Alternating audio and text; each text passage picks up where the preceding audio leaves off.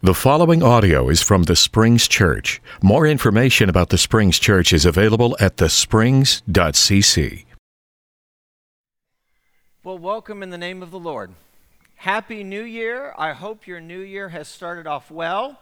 If you are visiting with us today, uh, we want to get to know you a little bit better. There's visitors cards up by the front entrance or on um, the bulletin, there's a QR code. You can scan the QR code and let us know of your presence. We'd love to get you to get to know you better. And I want to extend to everybody the peace of our Lord Jesus Christ in this new year. May this new year be full of blessing and peace. May be full of his grace and his kindness and his goodness. And most of all, may you know that. I have a friend that several years ago in graduate school he began graduate school and he went to up to campus and he met several of his professors. So he met his New Testament professor. He was in uh, he was in uh, um, divinity school. He met his New Testament professor. He met his Old Testament professor, and then he briefly got a chance because this particular professor had to leave. He briefly got a chance to meet his Christian ethics professor. It was really great for him to meet all of those professors, and he thought, okay, well, I've at least met him. Now, when school starts, at least we've, we've met at least one time. His daughter that year was starting kindergarten. And on the first day of her kindergarten year, he was in charge to go pick his daughter up from school at the end of the day. Like most days, it was a madhouse. There were cars parked on both sides of the street, just parked there, waiting to pick up their kids. And my friend was not having a good day. He was frustrated by other things going on in life, he was stressed out. And he was particularly annoyed at how long and how chaotic the situation was for picking up his daughter. And then there's that one person that sent him over the top. You know, everybody's parked and nobody likes being in traffic, but then there's one guy that can't pull over and doesn't want to wait in the back, so he pulls up in the middle and just stops his car. Turns it off, and everybody can see He's just reading the paper, waiting for his daughter to come out. So there's several people that get up and they have to go around him, and it's just awkward. He's in the way, it's the problem. So my good friend, who's going to divinity school, pulls up behind him, and then as soon as he gets a chance to pull around, he's, he's slowly, as he's pulling around, he slows down, lays on his horn, reaches across his seat, and as he's blowing on the horn, gives him an obscene gesture. You know, you're number one, that one. Yeah, I've got suspect friends. I admit it, they're, they're highly suspect. But he's having one of those days he leans over and gives them an obscene hand gesture. And it was like it was in slow motion. All of a sudden, the guy was reading the paper, turns, and their eyes lock. And my friend, in slow motion, realizes, oh no. he just grossly insulted his Christian ethics professor.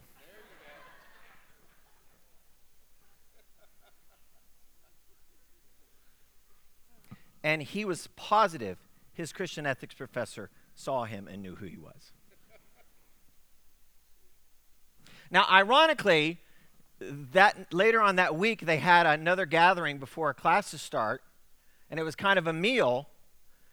And so he's a little nervous on the first day, and all of a sudden he feels this shoulder, this tap on his shoulder, and he turns around, and it's his Christian ethics professor. And all he does, ironically, is just saying, hey, back at you. And he smiles really big and gives him another. Yeah, suspect divinity school as well. Now, before you throw me under the bus for telling a story about Christians giving obscene gestures to one another, I intend to tell that story for this reason. That story of my friend, there's a ton of irony in that story, right? One, that my friend who's a Christian going to divinity school gives an obscene gesture, right? And then the irony that it's to his Christian ethics professor. You feel the? I mean, the irony's thick there, right? But also, because it's ironic, it's funny. It's a little funny. I mean, you can't help, even if you're a little offended, going, yeah, that's, that's kind of funny. But because it's ironic, and even though it's funny, it's also a little awkward. Some of you didn't laugh as much as you mostly went, as the college kids like to say, it's a little cringy. Which means, which means embarrassing or awkward or just, you know, makes you do this. Did Anybody do that? Did anybody go, even if it's not you, you cringe. You're like, ah. Oh, trust me, my friend friend cringed as well. And then also, the story's a little over the top. Maybe for a sermon story. But we are entering a four week series on the book of Jonah. And the reason why I tell this story is because I want you to get a sense of Jonah. We read Jonah and we miss all of these elements because we typically think of Jonah as a kid story, or we try to explain how these over the top claims about fish and being in the stomach of a, of a big fish, how they can actually be. But I want you to hear early readers and the intent, the Jewishness of this book.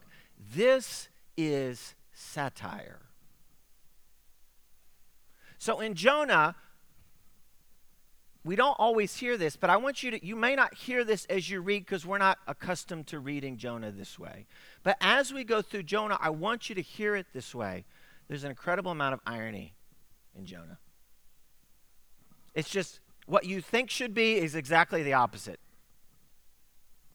And because there's irony, there's humor. Now, we may read Jonah, and we just, June just beautifully read the first chapter, and no one laughed. That's okay. We don't take it as a funny book.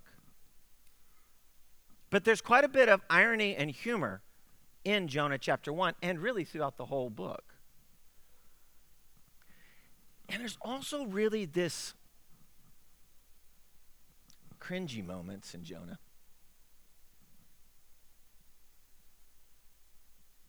I mean, kind of like when you watch, if you watch this, a comedy or an SNL skit. There's irony, it's funny, and you're like, oh, really? You had to go there? Seriously? And then all those skits at the same time are just over the top. They're like parodies, right? Like it matches reality, but it's just over the top too much. Like, this is the book of Jonah. You may not instinctually hear Jonah this way, but I want you to hear it this way with irony, with humor, with cringiness, and just exaggeration. Right? In order to get a point to you. So, if you open your Bibles, Jonah chapter 1, beginning in verse 1, it says this The word of the Lord came to Jonah, son of Amittai now let's just pause there. Because what is striking about the book of Jonah is that most of the other prophets, they begin with the prophet, with introducing the prophet. Jonah is one of the few prophetic books that begins with a word from the Lord. The very first thing out of the bat is a word from the Lord. And what's interesting is the whole book of Jonah, it begins and it ends with a word from the Lord. God has the first word, and God has the very last word. In fact, it almost takes you back to creation in Genesis chapter 1, where God speaks his word and it creates worlds for us to live in. God speaks and new realities happen.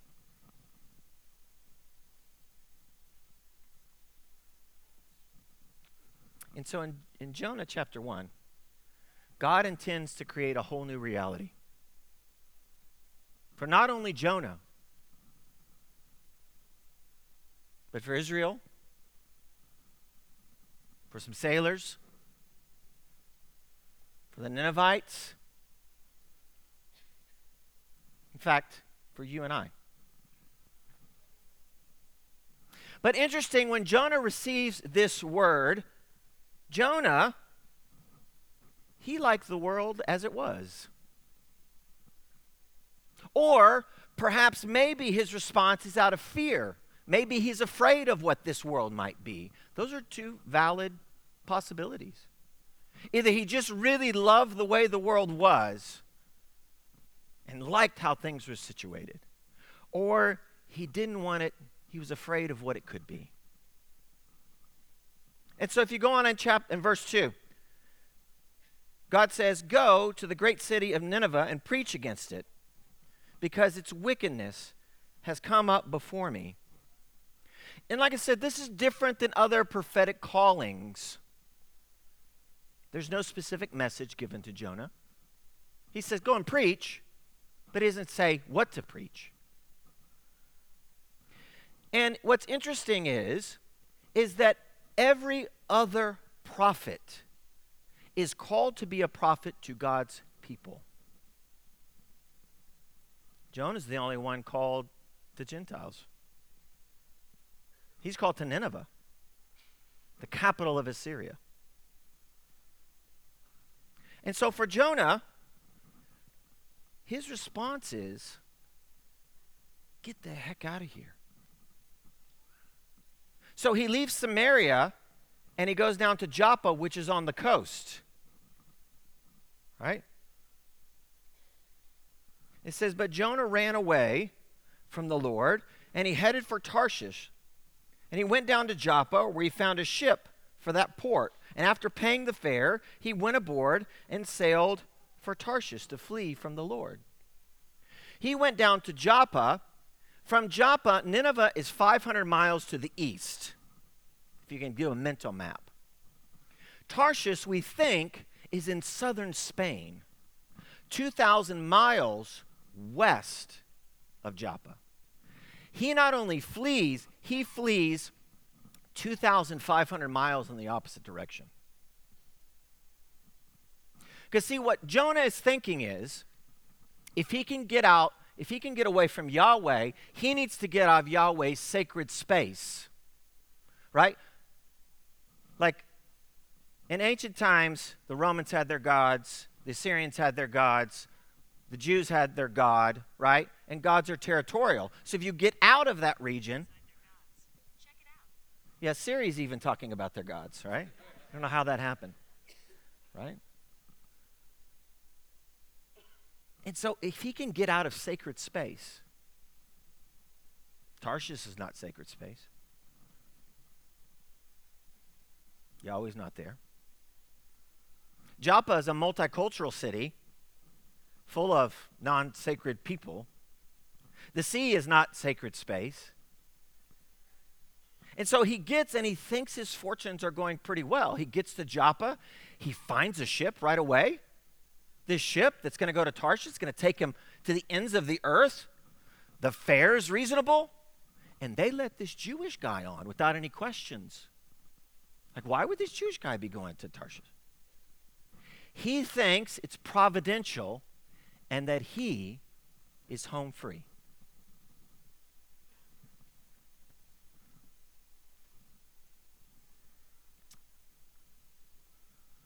But then in verse 4, it says, Then the Lord sent a great wind on the sea, and such a violent storm arose that the ship threatened to break up.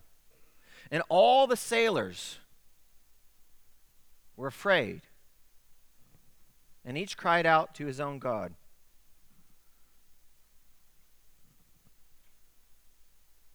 And they threw the cargo into the sea and lightened the ship. So you see this building of this story. The wind comes, the storm comes, the threat of the whole ship breaking apart is happening.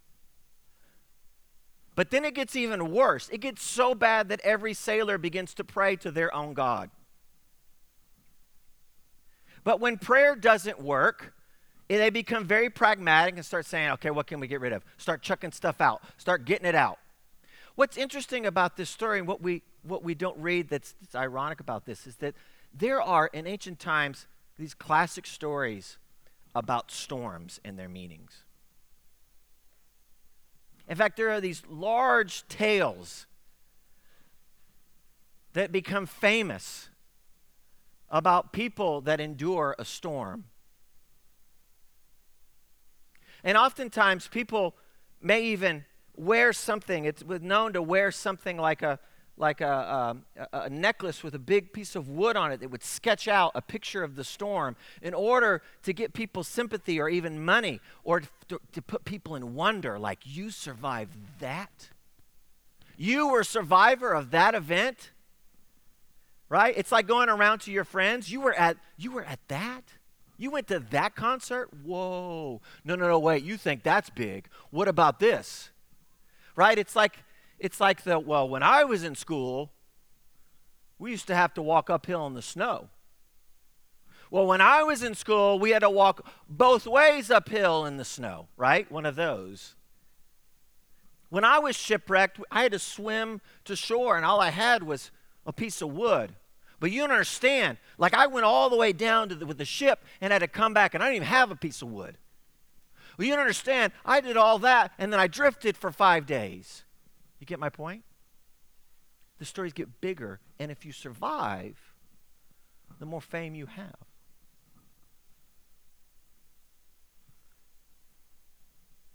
But it says,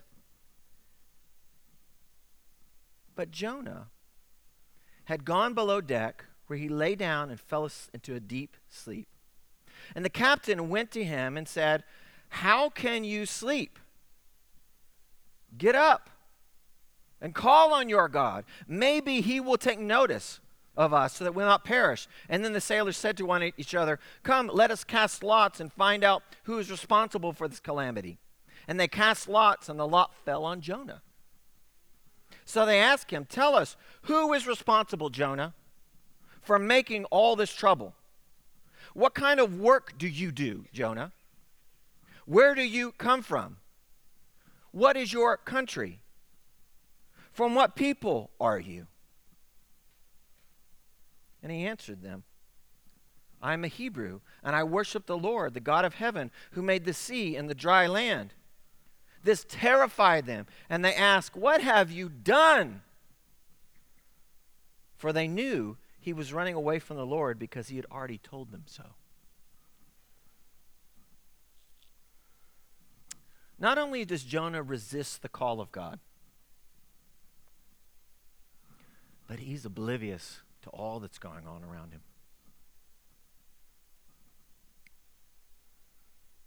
As a, one of my favorite movies says, you always know who's guilty. Because if you get three people together and you put them over in jail overnight and you come back the next morning, the one that's asleep is guilty because they know they're caught and they let their guard down.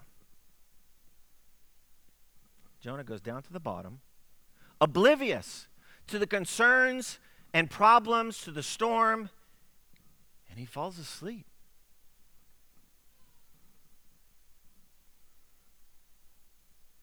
But it's not really clear that when the captain comes down to wake him up, say, What are you? Why can you sleep through this? Call on your God. It's not really clear that he wakes Jonah up or that he realizes this is Jonah's fault. Because he comes back up to the top and he says, all right, we're in desperate measures. We got to figure this thing out. So, like they do in the time when this is written, this is a common practice. They cast lots. Who is it? And whoever the lot falls on, that's fate of who is going to be responsible. And it just so happens that when they cast the lot, it falls on Jonah.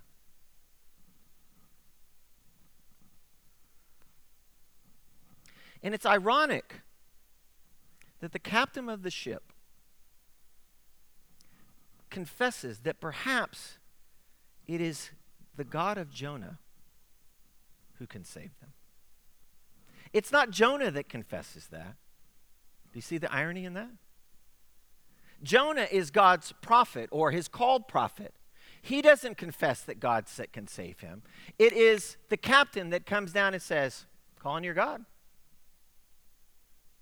Maybe he can save us.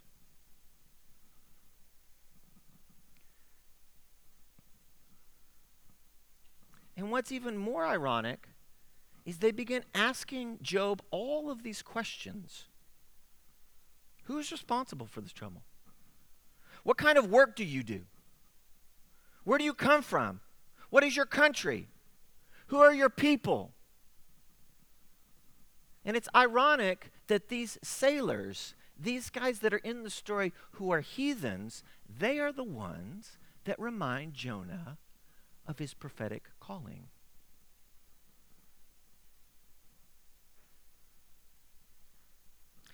So, in response to that, he says, Well, I, I, I'm a Hebrew. And I worship the God who created the heavens and the earth and the sea. And what's even more funny about that is that Jonah confesses he worships the God that creates the sea. And what is his escape route? How ironic and humorous that he thinks he can escape. The God who created the sea.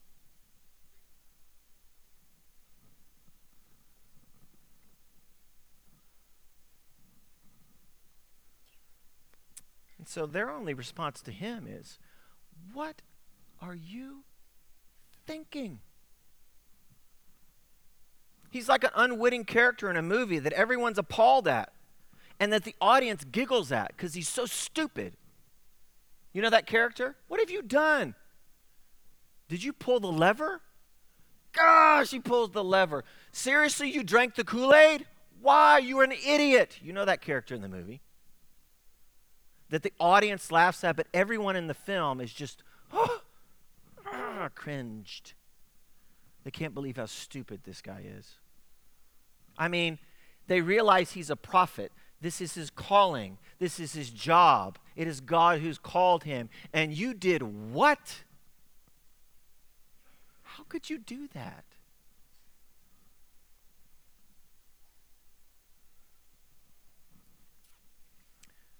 And it goes on, verse 11.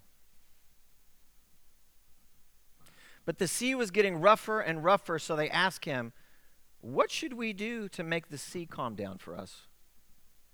Pick me up and throw me into the sea, he replied, and it would become calm. I know that it is my fault that this great storm has come upon you.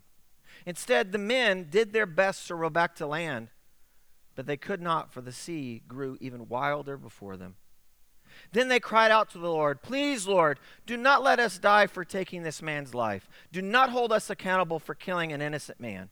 For you, Lord, have, uh, have done as you pleased. Then they took Jonah and threw him overboard, and the raging sea grew calm. At this, the men greatly feared the Lord, and they offered sacrifices to the Lord and made vows to him. And now the Lord provided a huge fish to swallow Jonah. And Jonah was in the belly of the fish for three days and three nights.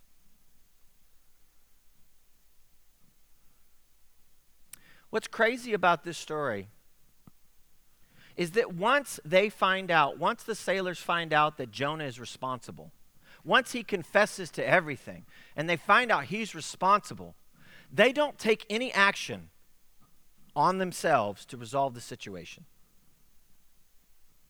But instead, like children with a parent, they turn to the guy that just got him in trouble, who has not been honest with them. And they turn to him like someone would faithfully turn to a prophet and they say, Tell us what to do now. Do you see the irony in that? Like at this point, would any of you trust Jonah? Don't say yes. You're lying. All the sailors would gather together and say, What do we do now? But instead, they turned to Jonah of all people, who hasn't prayed a lick up until this point.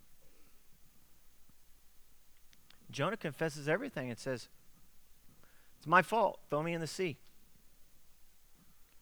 But what's interesting is that unlike Jonah, who doesn't seem to care about the ending of the Ninevites, the sailors actually care that Jonah survives. Because as soon as they hear the, the resolution, Jonah says, Throw me in the sea. They said, Hmm. Let's try paddling back to shore. Maybe for several reasons, right? Maybe to get them all back to shore, or maybe to get at least close enough where they throw Jonah overboard and he's close enough to shore he could swim in. But either way, they fear God. And when they decide to throw him in, they ask for forgiveness. And what's even more ironic is that while it is Jonah who is supposed to make vows and sacrifices to God, it is the heathen sailors that do it while Jonah is nowhere to be found. Do you see the irony?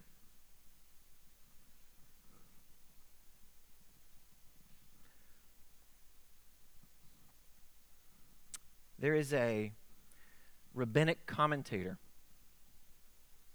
several hundred years ago.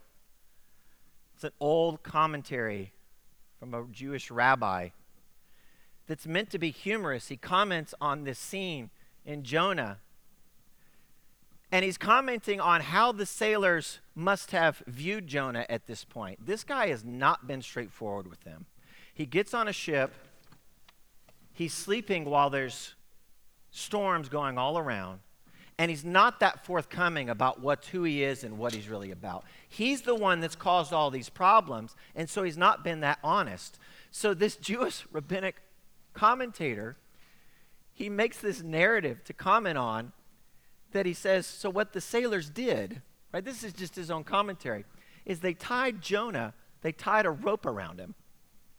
And they lowered him over the side with a rope and they dipped him into the, the raging sea up to his knees. And the water stopped. But to test to see if he was telling the truth, they pulled him back up. And the storm raged again. And because they still weren't sure that this was going to work, really throw you over, if we throw you over, you're going to die. Do we really trust this guy? So the next time they lower him down up to his neck and the water stop. Then they pull him back up. And as they pull him back up, the storm rages again. And then this rabbinic commentator says, and then they finally trusted Jonah and they just cut him loose and he went.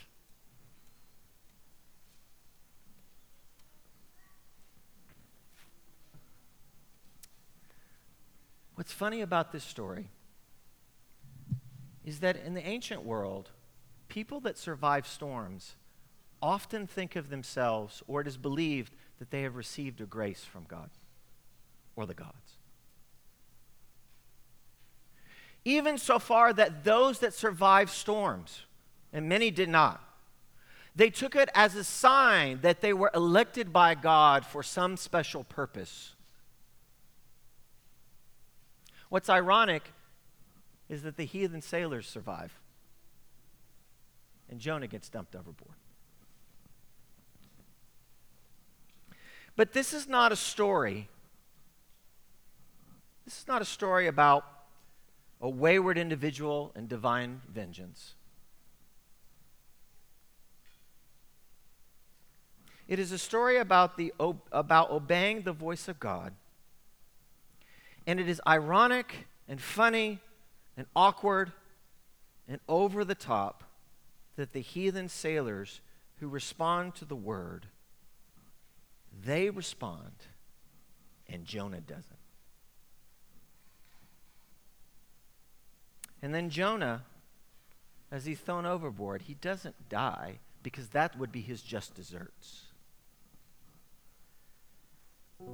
Instead of dying, he's swallowed by a big fish. See, this is a big fish story. And you just shake your head and you maybe giggle a little bit and you maybe cringe and you say that that's a bit of exaggeration. But it really is funny that Jonah gets swallowed by a fish. That's a funny thing. I mean, the luck of it all, right? And it's just cringy because when you actually think getting swallowed by a fish, can you imagine being in the bowels of a fish? Anybody that's ever cleaned a fish? That might be cringy enough. But you live three days and three nights in the belly of a fish. Just the smell alone is cringy.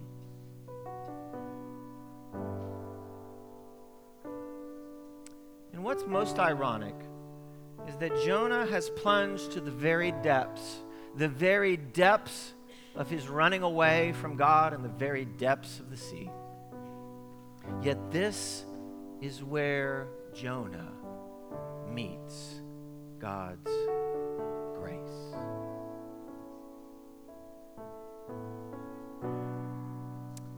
Jonah is swallowed by the fish, he's swallowed by the grace of God.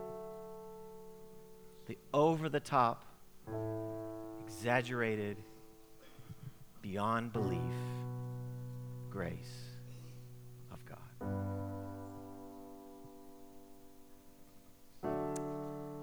So we just shake our head, maybe give a little chuckle, cringe a bit, and say, that's a big bit of an exaggeration. I say, no. That is the grace of God. Let's stand and sing.